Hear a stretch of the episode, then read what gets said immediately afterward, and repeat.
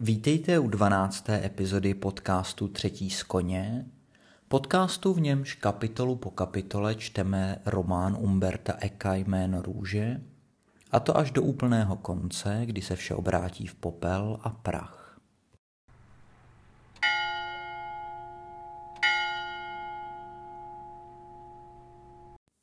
Druhý den, tercie. Dojde k hádce mezi prostými osobami. Aymardus z Alessandrie učiní několik narážek a Adso si zamedituje o svatosti a o výkalech ďáblových. Pak se Vilém a Adso vrátí do skriptoria a Vilém tam spatří něco zajímavého.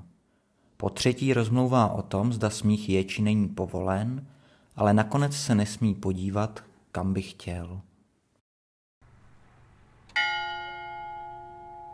Tak se zase po týdnu scházíme nad oblíbenou knihou Umberta Eka nad jménem Růže a já zkusím nějak teda zkrátit ty úvody, občas se mi někdo stěžuje na zdlouhavé úvody, ale nedá se nic dělat. A nejlépe zkrátíte zdlouhavé úvody tím, že mi začnete přispívat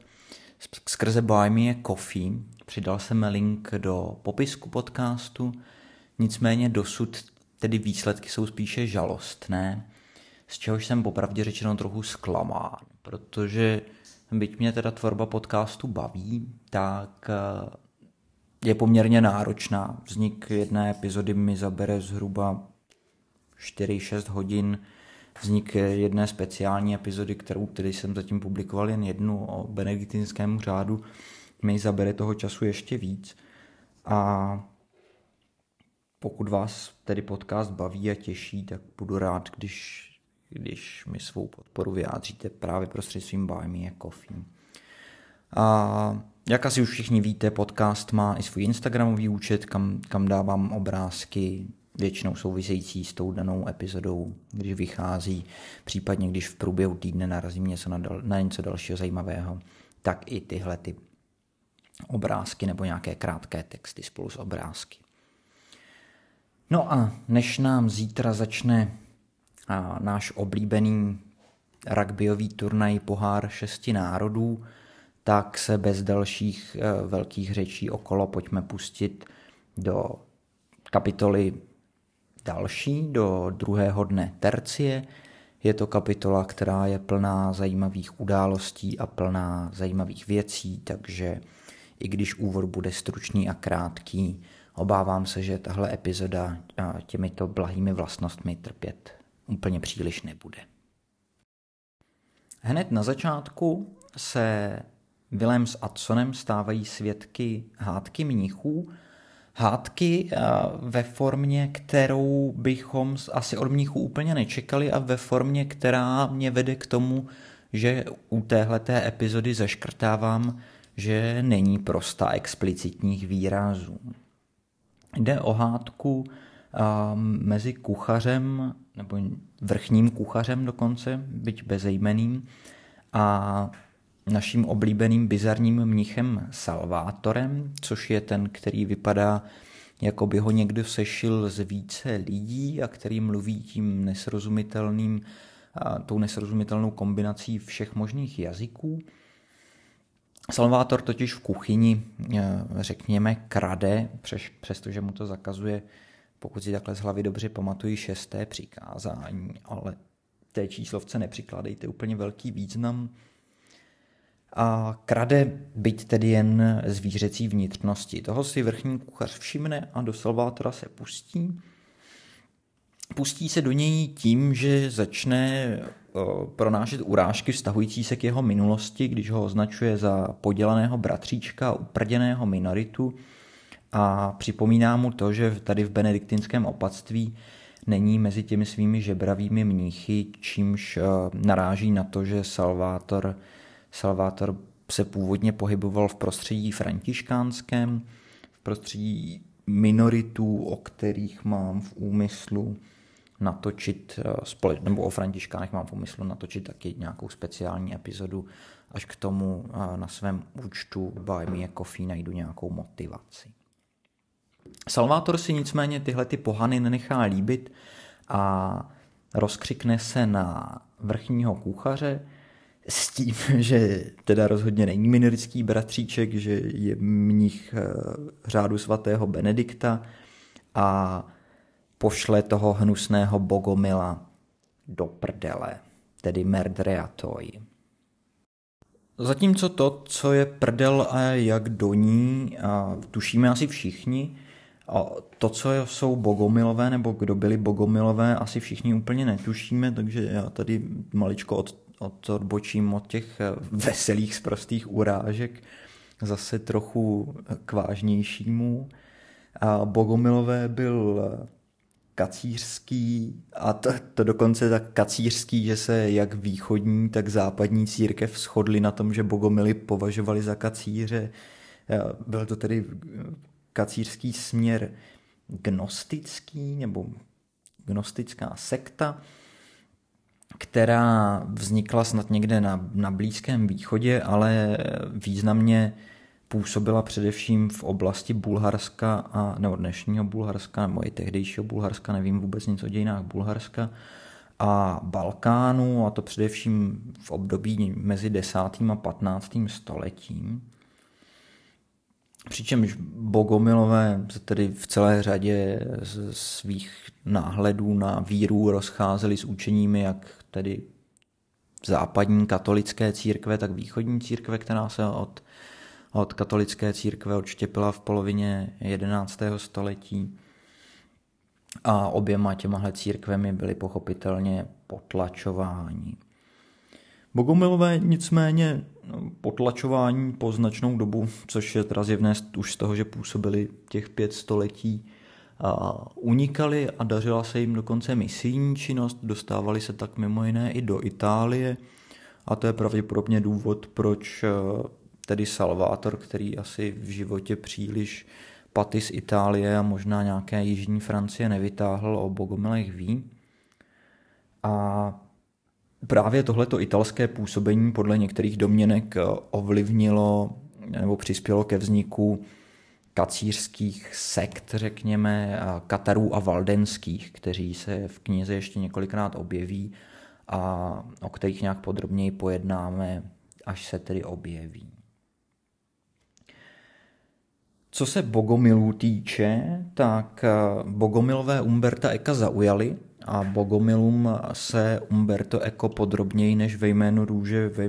věnuje ve svém románu Foucaultovo kyvadlo. Takže pokud vás zaujala právě tahle ta heretická sekta, zkuste se začíst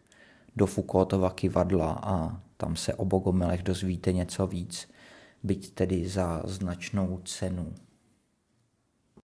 Ale zpět tedy k, k té velmi vulgární hádce mezi mnichy, nebo mezi mnichem pravděpodobným a kuchařem.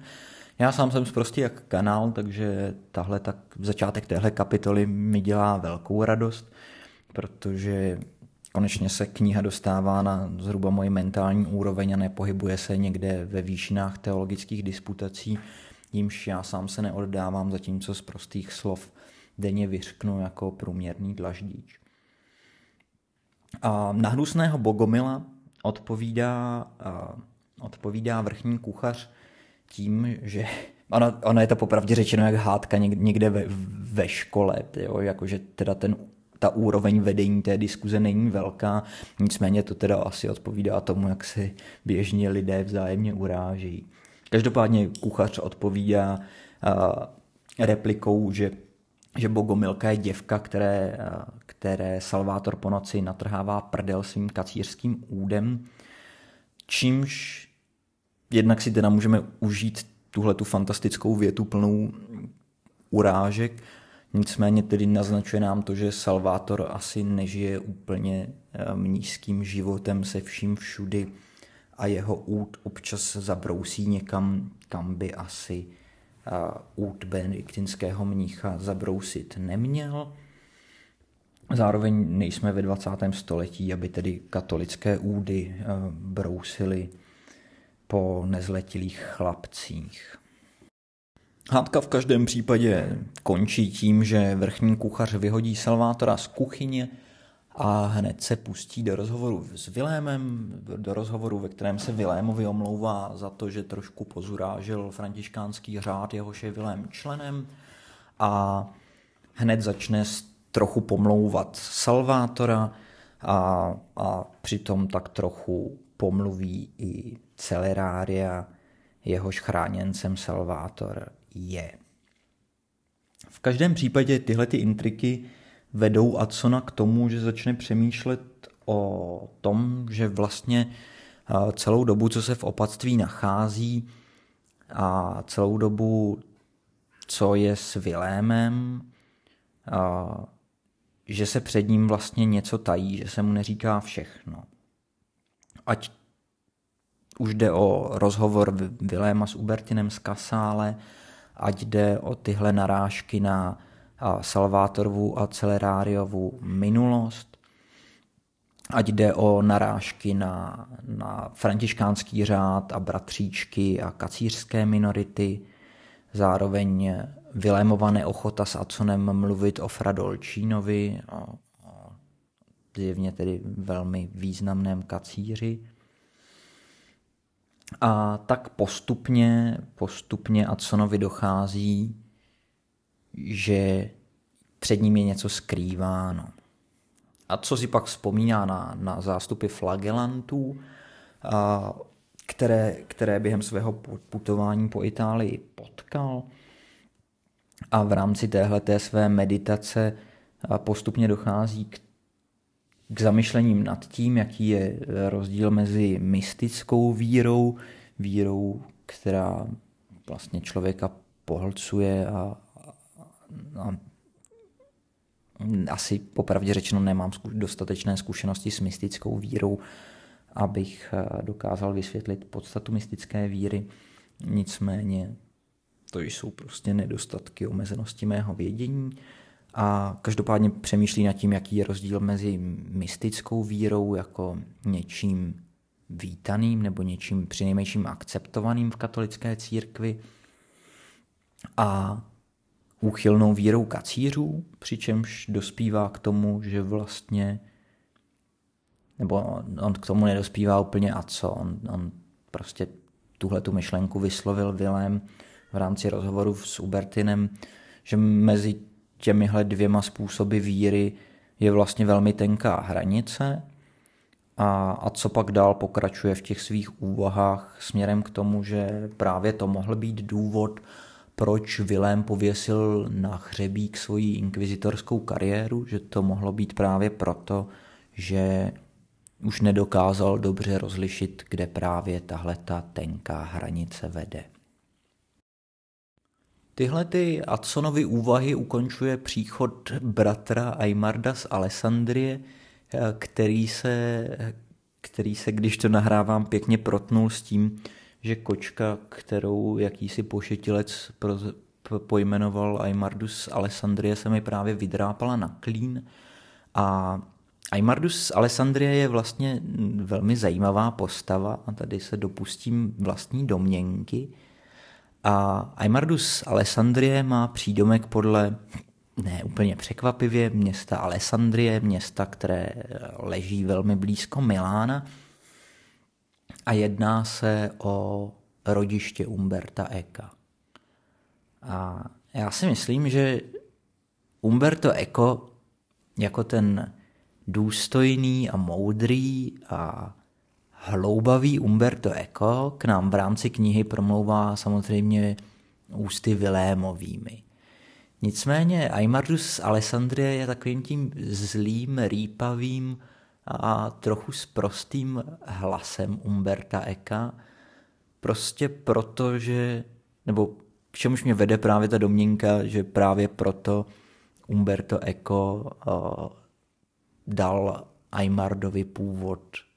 v tom ta- samém městě, z jakého pocházel on. Každopádně A Aymardus z Alessandrie se uvádí tím, že prohlásí: tak co, bratře Viléme, už jste si zvykl v tomto brlohu blbců? Na což mu teda důstojná varianta Umberta Eka Vilém odpovídá, že mu, že mu opatství připadá jako domov mnichů obdivuhodných svou svatostí a učeností. Aymardus z Alessandrie jako téměř každý, kdo, kdo se v opatství pohybuje, má pocit, že dobře už bylo, a pouští se do úvahy o tom, že takové, jaké opatství Vilém z Baskervillu vidí, bývalo dřív a že dneska se jedná o místo právě plné blbců, právě blbců, ještě navíc intrikujících a různě mocensky si hrajících, ale ne takovým tím, ne, ne tím způsobem, který by Aymardus z Alessandrie považoval za vhodný. Aymardus se pouští do takového krátkého monologu, ve kterém pozuráží nejdříve knihovníka, kterého označí za napůl mrtvého Němce s očima slepce, a následně Jorge z Burgosu, který ho označí za slepého Španěla s očima mrtvoly, a pomluví to, jak je opatství špatně vedeno. A Aymardus se neomezí na to, aby pozurážel, nebo po, po, pohanil to, jakým způsobem opat vede opatství, ale ještě jak mezi řečí zvládne s velkou lehkostí pozurážet prakticky všechny své spolubratry, čímž v mých očích získává pozici naprostého krále mizantropie v tomhletom opatství a snadno se katapultuje mezi nejoblíbenější postavy, s nimiž se v knize setkáme. Co Aymardus opatovi vyčítá? Především to, že byť opat je, je Ital, dává velký prostor v opatství mnichům neitalským. Knihovníkem, což je v tomhle opatství extrémně význačná pozice, je Němec a italští mniši, kteří jsou v téhleté, v téhleté fázi, nebo zde v knize reprezentováni právě Aymardem z Alessandrie, to nesou velmi těžce, protože mají pocit, že když jsme v italském opatství, takže by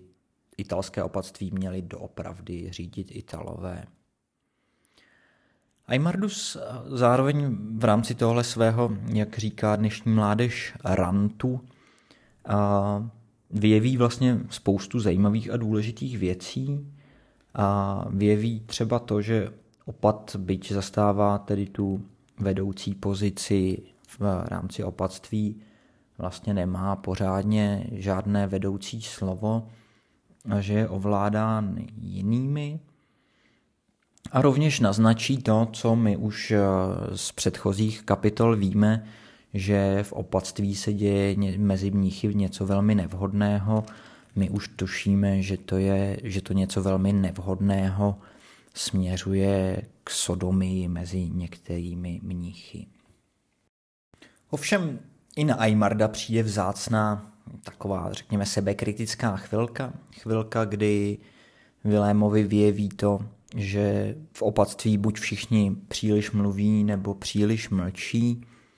čímž tedy čtenář snadno může nabít dojmu, že Aymardovi je těž, těžké se zavděčit, a myslím si, že to nebude daleko od pravdy. V každém případě Aymardus je přesvědčen, že se příliš mluví o všelijakých drbech a právě co se těch intrik mezi mnichy týče, a příliš málo se mluví o tom, co skrývá knihovna, a že ten, ten mech způsob, jakým jsou knihy v knihovně chráněny a jak vlastně úzká skupina lidí, tvořená vlastně knihovníkem a opatem, ovládá to, kdo se dostane k jaké knize, k jakému zdroji vědění, že považuje to za nešťastné a nesprávné. Nicméně Aymardus Vilémo, Viléma upozorňuje, že s tím, co se v knihovně děje a, a naznačuje, tak vlastně, že ty neblahé události dnešního dne, které se projevily smrtí Venanciovou, jehož mrtvolu jsme nalezli ráno v kádi prasečí krve, právě s knihovnou souvisejí, a Viléma upozorňuje na to, že ta skupina Italů, kterou reprezentuje, nemá s tím, co se v knihovně děje, nic společného, ale že Italové mají zájem na tom do knihovny se podívat, což jim tedy není umožněno. Znovu pak naráží na to, že v opatství se hojně využívají byliny a že byliny ve dne se využívají za účely dobrými, jako kléčení, o kterém jsme už také mluvili v některé z předcházejících epizod, zatímco v noci se využívají právě k tomu, aby se posilovalo to knihovní tajnůstkářství, přičemž tomu tedy opravdu nepomáhá to, že bratr herbarista Severin je Němec stejně jako knihovník Malachiáš. Potom, co Aymardus z Alessandrie odchází a vrací se do skriptoria za svojí prací, se Vilém, nebo a, a co se pouští s Vilémem do diskuze o tom, co se vlastně od Aymarda dozvěděli, a dostáváme se k další nezbytné historické odbočce. Totiž bude potřeba podívat se na italská města. Vilém totiž Adsonovi vysvětluje, že situace v Itálii je jiná než situace v Německu, jak ji zná Adso. A v Německu čtrnáctého století jsou dominantní, byť je tedy Německo samozřejmě rozdrobené jak jablečný koláč s drobenkou, a což asi není úplně nejlepší přirovnání, ale jistě se dočkáte v průběhu následujících epizod i daleko horších, že i když Německo je rozdrobené, pořád se v Německu uplatňuje nějaká centrální moc, centrální moc reprezentovaná císařem,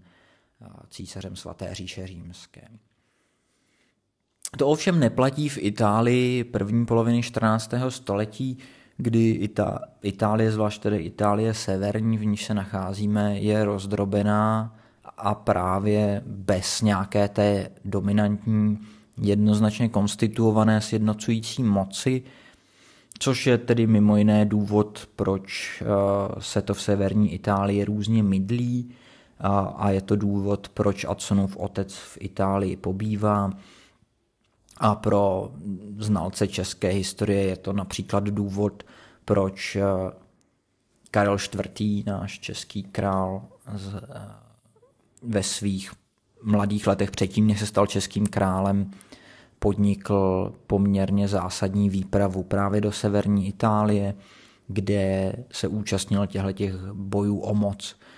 zastupoval přitom svého otce Jana Lucemburského. Důsledkem právě té absence nějaké centrální moci, důsledkem absence císařovy moci a zároveň nedostatečné moci papežovi, je pak vznik fenoménu typicky italského, a to jsou pozdně středověká města, a moci, slávy, bohatství v Evropě jinak zcela nevídaného. Já tedy s ohledem na to, abyste u tohle podcastu netrávili hodiny a dny, spíše italská města zmíním nebo nastíním zhruba, o jaký fenomén se jedná, protože pokud bychom je měli pojednávat nějak dopodrobna, tak můžeme mít samostatný podcast o italských městech. Zatímco tady ve čtrnáctém století české město nebo město v Německu, prostě v říši, je takový ten ubohý ťunťa, který prosí pana krále, aby mu udělil právo vařit pivo, a nechal ho párkrát do roka si udělat nějaký jarmark, kde se sjedou kupci z okolí a povyměňují si látky a poprodávají svoji práci. A tak město italské je prostě osvalený rottweiler. Je to fenomén neskutečně významný a jsou to vlastně mocenští hráči na úrovni států, při nejmenším města největší jako Benátky, Miláno, Janov nebo Florencie. Tahle města jsou extrémně silná, extrémně významná v historii a v politice. A jsou to města, která běžně například razí vlastní mince, což v prostředí našeho středověku je něco zcela nepředstavitelného. Je to výsada, která náleží pouze králi jako té nejvyšší autoritě ve státě. Myslím si, že to dobře ilustruje to, jak, jak silné italské město, pozdně středověké a renesanční italské město je. Jak se to stalo? Stalo se to jednak tedy díky poloze Itálie, významu obchodu v Itálii, ale i důsledkem tedy historického a historicky politického vývoje, kdy v polovině třináctého století, já myslím, že to je přesně v roce dvanáct padesát, umírá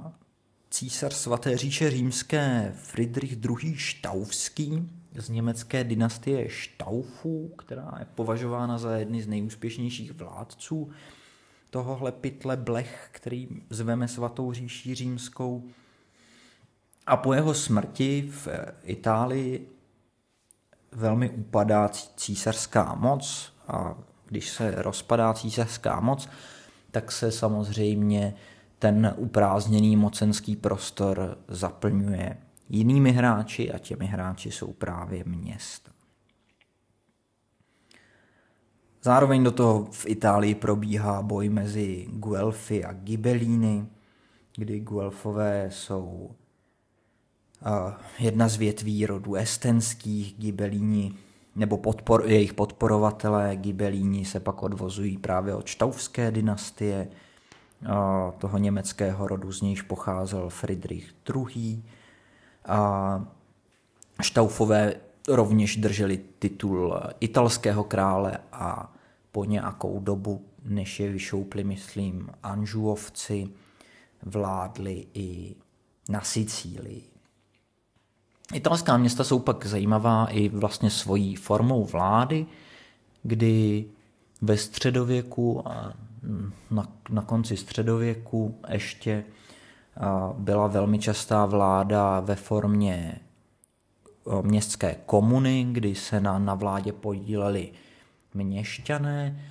a právě v době, v níž se odehrává román, který čteme, ten, tenhle ten způsob vlády začíná upadat právě s ohledem na ty mocenské boje a potřebu vlády nějaké silné ruky. Začíná se prosazovat rovněž velmi e, fenomén velmi vlastní pro Itálii, což je e, signoria cittadina, a forma vlády, která převážila v italských městech mezi třináctým a patnáctým stoletím, kdy do, vlastně vládě v tom městě dominuje nějaký zpravidla šlechtický rod. Takhle máme s, s Florencí spojené Medičejské, s Milánem například rod Visconti, s městem Ferrara pak právě Estenské, které už jsem zmínil. Tím tedy dovolte, abychom zakončili tu, tu odbočku, která na poměry podcastu byla strašně dlouhá, na to, abych řekl něco skutečně chytrého o italském pozdně středověkém a později renesančním městě, vlastně hrozně krátká,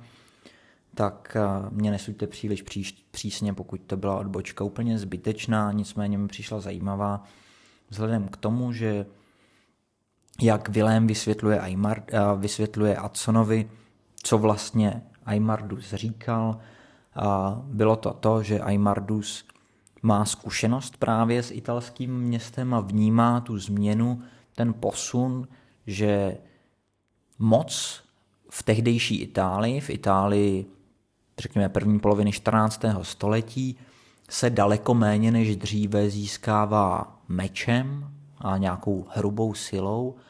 a daleko více penězi, daleko více ekonomickým vlivem a obchodem. Z nějž profitují právě ta města jako Benátky, Janov nebo Florencie. No a Aymarda netěší to, že opatství se nepřizpůsobuje téhleté změně, opatství se nepřizpůsobuje tomu, že by mělo začít fungovat jako ekonomická jednotka, bez, nebo řekněme podnikatelská jednotka, že by mělo usilovat o to, aby vydělávalo peníze a jejich prostřednictvím si zajišťovalo vliv, a to, a to vydělávání peněz, ať už by činilo tím, že by vlastně na komerční bázi produkovalo opisy knih, které by mohlo prodávat například univerzitám, které v Itálii vznikají od konce jedenáctého století, nebo tím, že by získávalo do svých řad mnichy z vlivných a bohatých rodin.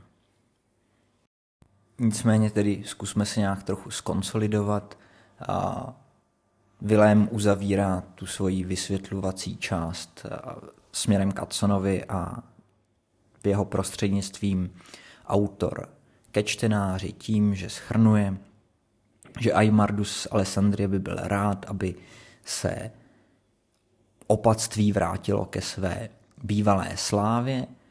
a že Aymardus chápe, jak to v dnešní době udělat, a zároveň má pocit, že to chápe na rozdíl od opata a od řady ostatních mnichů, že chápe, že k tomu, aby se opatství mohlo k té své bývalé slávě a moci vrátit, potřebuje peníze, peníze, které v současné době nemá. Tady na chvilku vyskočím z příběhu, protože cítím určitou potřebu omluvit se posluchačům, kteří jsou příznivci krátkých epizod. A tahle ta epizoda krátká nebude, já se obávám, že v současné chvíli jsme tak zhruba v polovině kapitoly. A je to do určité míry chyba moje, je to do určité míry chyba Umbertova, který píše kapitoly nestejně dlouhé a některé kapitoly prostě nabije dějem a informacemi, o které by mi přišla škoda vás ochudit. Nicméně moudrost je výsadou moudrých a já takový nejsem. Bohužel se s tím budeme muset asi všichni smířit. A s tímhletím vysvětlením tedy končíme vlastně první kapitolu, první polovinu téhleté kapitoly a kromě tématu změníme i lokaci. Adso s Vilémem se totiž přesouvají do skriptoria. Ve chvíli, kdy přijdou do skriptoria, mezi mnichy, kteří už pracují na iluminacích, na psaní svých rukopisů, na opisování knih a tvorbě nových,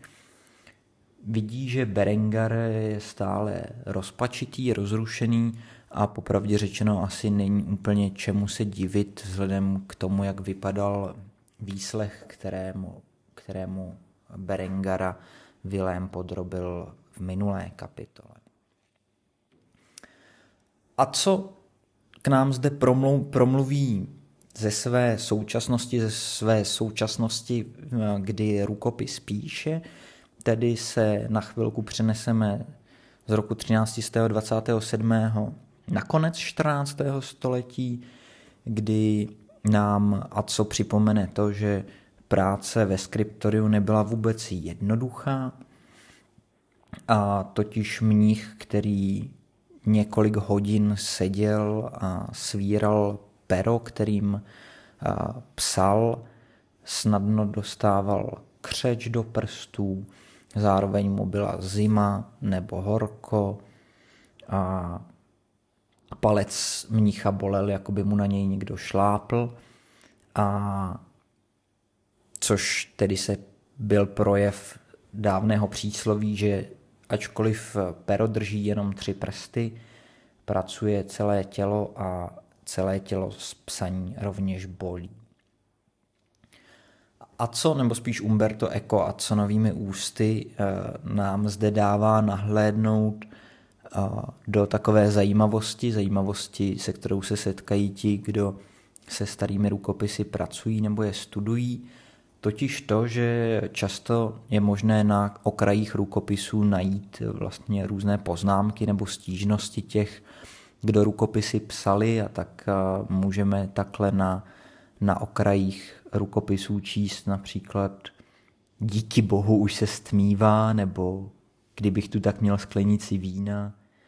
dnes je zima, světlo je slabé, pergamen chlupatý, něco není v pořádku. Byť se to tak nemusí zdát, když se zamyslíme nad tím, nad prací spočívající v opisování a v psaní knih, a je dobré si uvědomit, že to, že to byla práce náročná, a pokud některý z posluchačů za sebou má advokátní zkoušku ještě v té podobě, kdy se několik hodin rukou psala, psala písemná její část, tak pokud si vzpomene na tenhle neradostný zážitek, kdy třetí den už člověka bolí skutečně všechno a v ruce, kterou píše, mu nepřirozeně cuká, tak tady musí dát Adsonovi rozhodně za pravdu. Vilém s Adsonem nicméně nepřemýšlí nad tím, jak těžký úděl je mnichů, kteří opisují knihy nebo opisují texty, a pouští se do průzkumu Venanciova stolu, Venanciova pracovního místa, přičemž zjišťují, že poslední kniha, kterou Venancius překládal, byl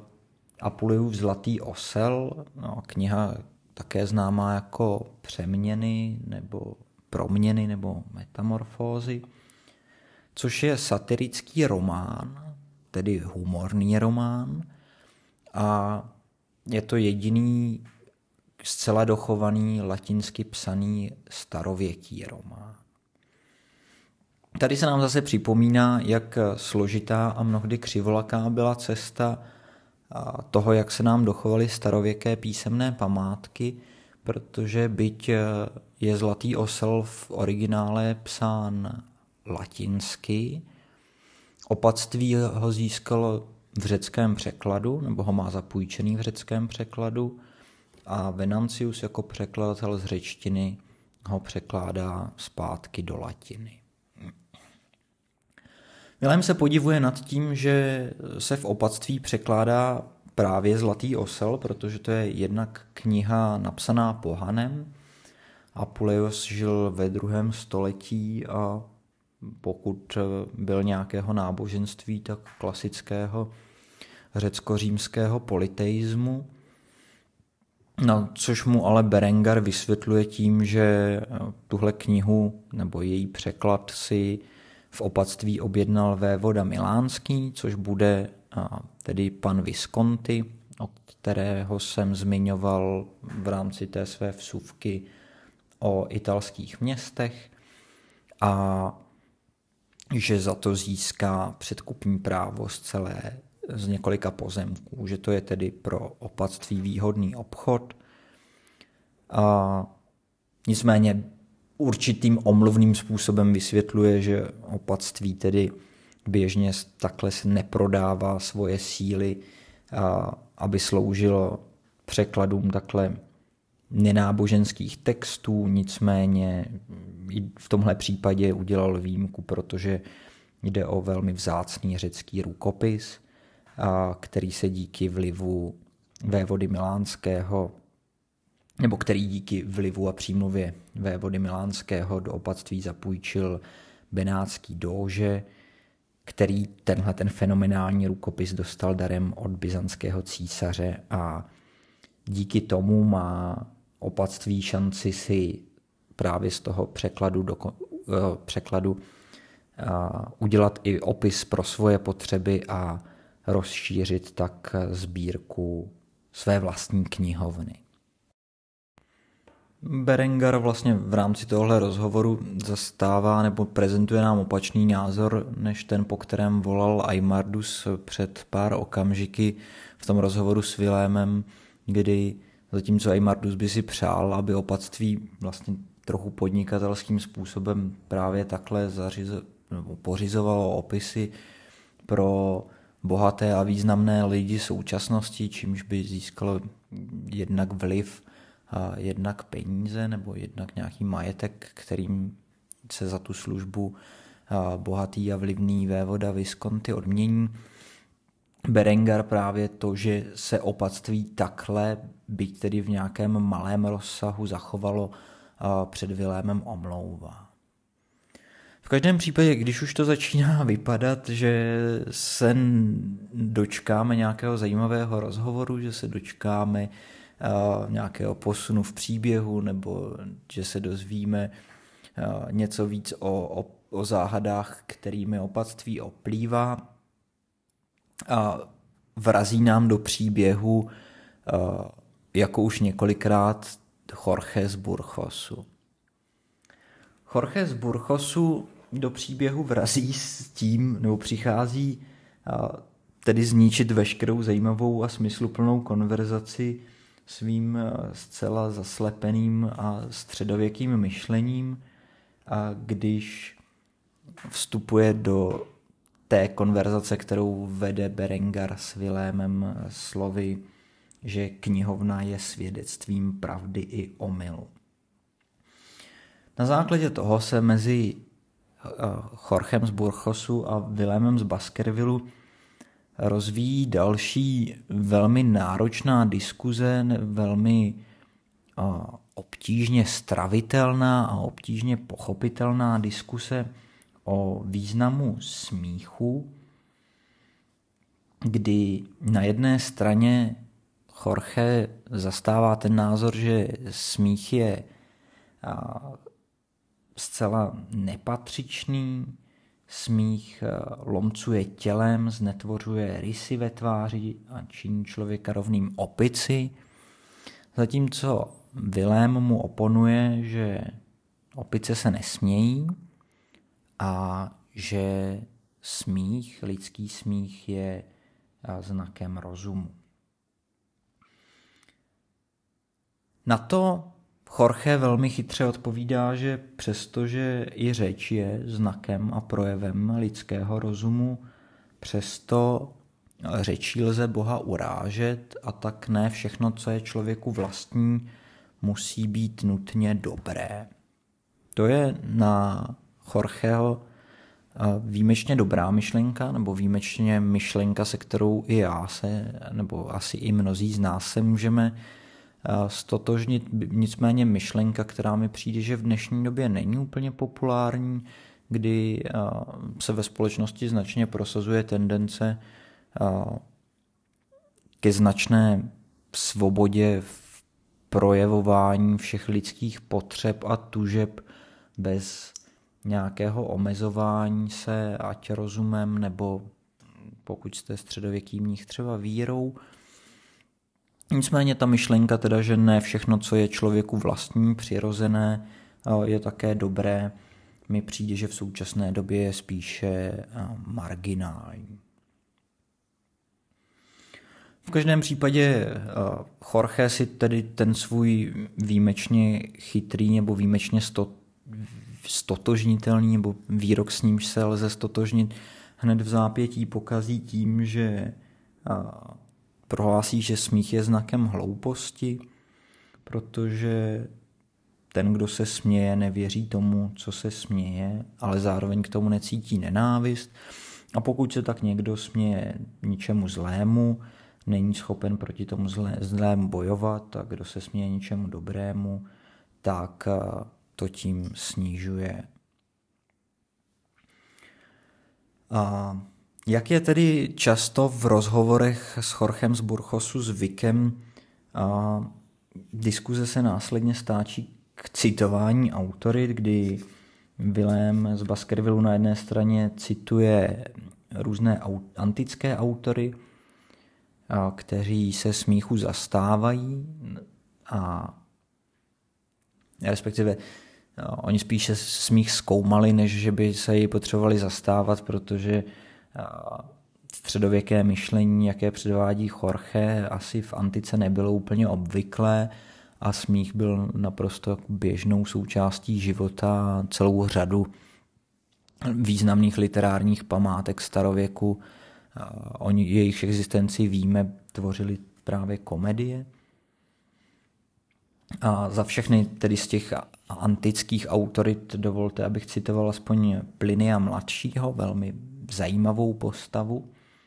který napsal, že občas se také směji, žertuji a hraji si, jsem člověk. Čím vlastně zdůrazňuje, že smích, hra, nějaká lehkost, nebrání se úplně vážně, je něco bytostně lidského a s tím já mohu jenom souhlasit. Přijde mi, že schopnost hrát si a schopnost nebrat se vážně je extrémně důležitá i v dnešní době a možná kdyby si Jorge víc hrál a méně se nořil do řehole svatého Benedikta a církevních autorit, že by mu to k nějaké životní blaženosti jedině prospělo. Nicméně to je názor, který Jorge rozhodně nezdílí. Ani ten můj, ani ten Pliniův. A šmahem je odmítá s tím, že se jedná o pohany. Na to cituje řeholi svatého Benedikta a postupně takhle, a takhle ta konverzace plyne v tom, tedy, že si tyhleti dva sečtělí muži citují z knih, které četli, případně, v případě Jorge z Burgosu, zřejmě i knih, které si nechali předčítat a poslouchali je vzhledem k tomu, že Jorge je slepý. A postupem času se tedy dostáváme z Jorchových úst k připomínání toho, že Kristus se nesmál, a dalším argumentem, který Jorge přináší proti smíchu, je to, že smích plodí pochyby. A na to Vilém odpovídá, že někdy je správné pochybovat, což je další skvělá, další velmi důležitá myšlenka, že je důležité pochybovat i o tom, co je nám předkládáno jako dogma, jako, jako pravda, o níž by se pochybovat nemělo, protože pochybnost vede k zapojení rozumu a nějakému, nějakým smysluplným úvahám o tom, co nám je předkládáno. To Jorge samozřejmě zcela odmítá s tím, že nevidí k pochybnostem žádný, žádný důvod a na koho pochybnosti přijdou, má se obrátit k autoritě, jak ostatně dává najevo tím, že většinu té hádky s Vilémem autority cituje, pokud možno k autoritě církevní a obrátit se ke slovům církevního otce nebo církevního učitele, čímž pochybnosti zmizí. Jorge nicméně tady nehodlá skončit a dál, dál přitlačuje v rámci té, té diskuse nebo té hádky, do níž to za chvíli přeroste, s tím, že smích je tedy vlastní hlupákovi a tím, že se hlupák směje, říká Deus non est, Bůh není, čímž vlastně naznačuje, že ten, kdo se směje, je bez víry a, a být bez víry ve čtrnáctém století je něco zcela nepředstavitelného. Následně se tedy Jorge posouvá v té diskuzi k tomu, že kromě smíchu začíná hudrat i na rozum, a s tím, že dává pochopitelně, nebo asi ne úplně překvapivě, přednost víře před právě rozumem.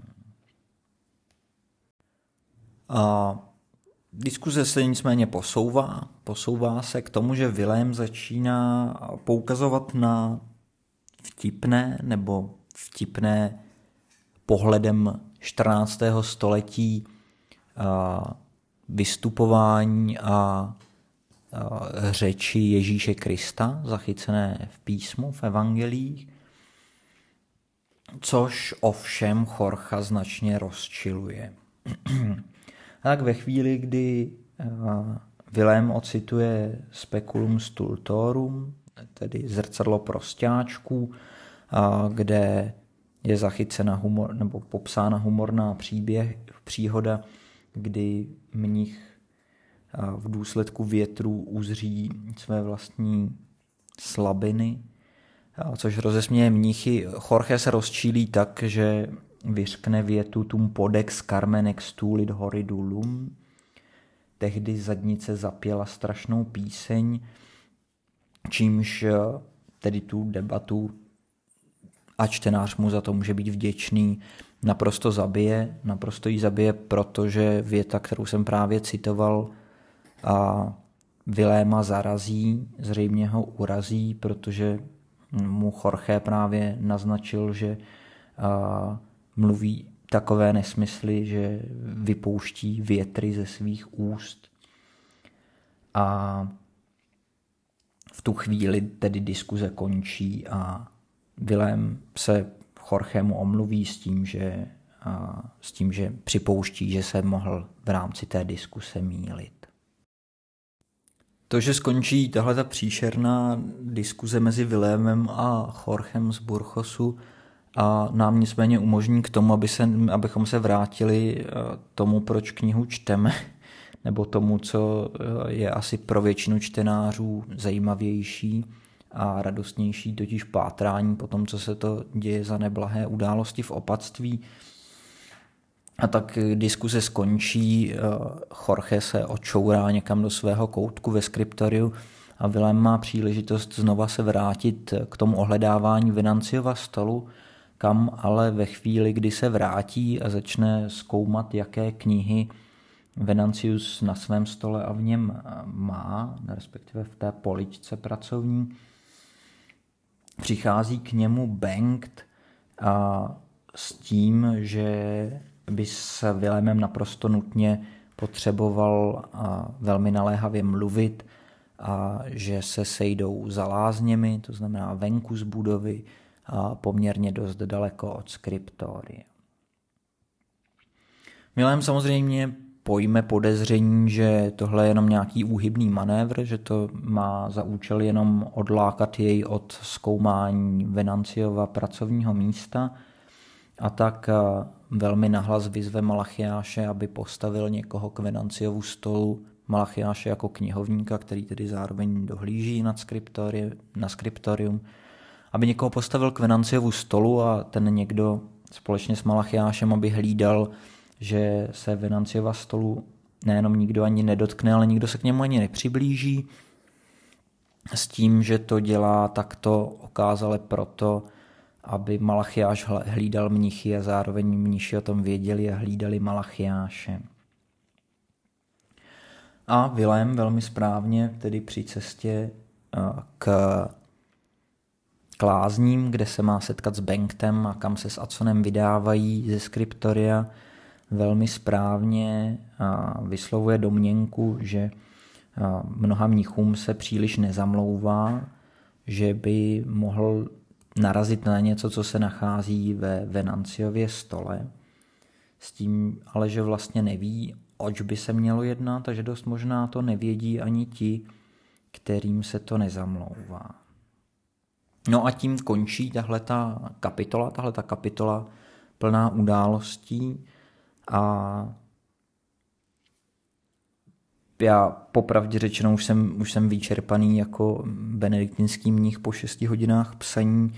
takže vám poděkuji za trpělivost, poděkuji vám, že jste to vydrželi doposlouchat až sem. A mami, pokud to slyšíš a neusnula si, a pokud to slyšíš na poprvé, máš u mě večeři a vy ostatní doufám,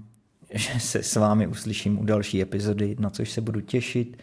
Ta bude naopak velmi stručná a odehraje se v ní rozhovor Bengta s Vilémem z Baskervillu. Během nějž se dozvíme, že život v opatství není právě povznášející. Za týden se na vás budu těšit, mějte se krásně a užijte si zítra začínající Six Nations. Ahoj. Kyrie.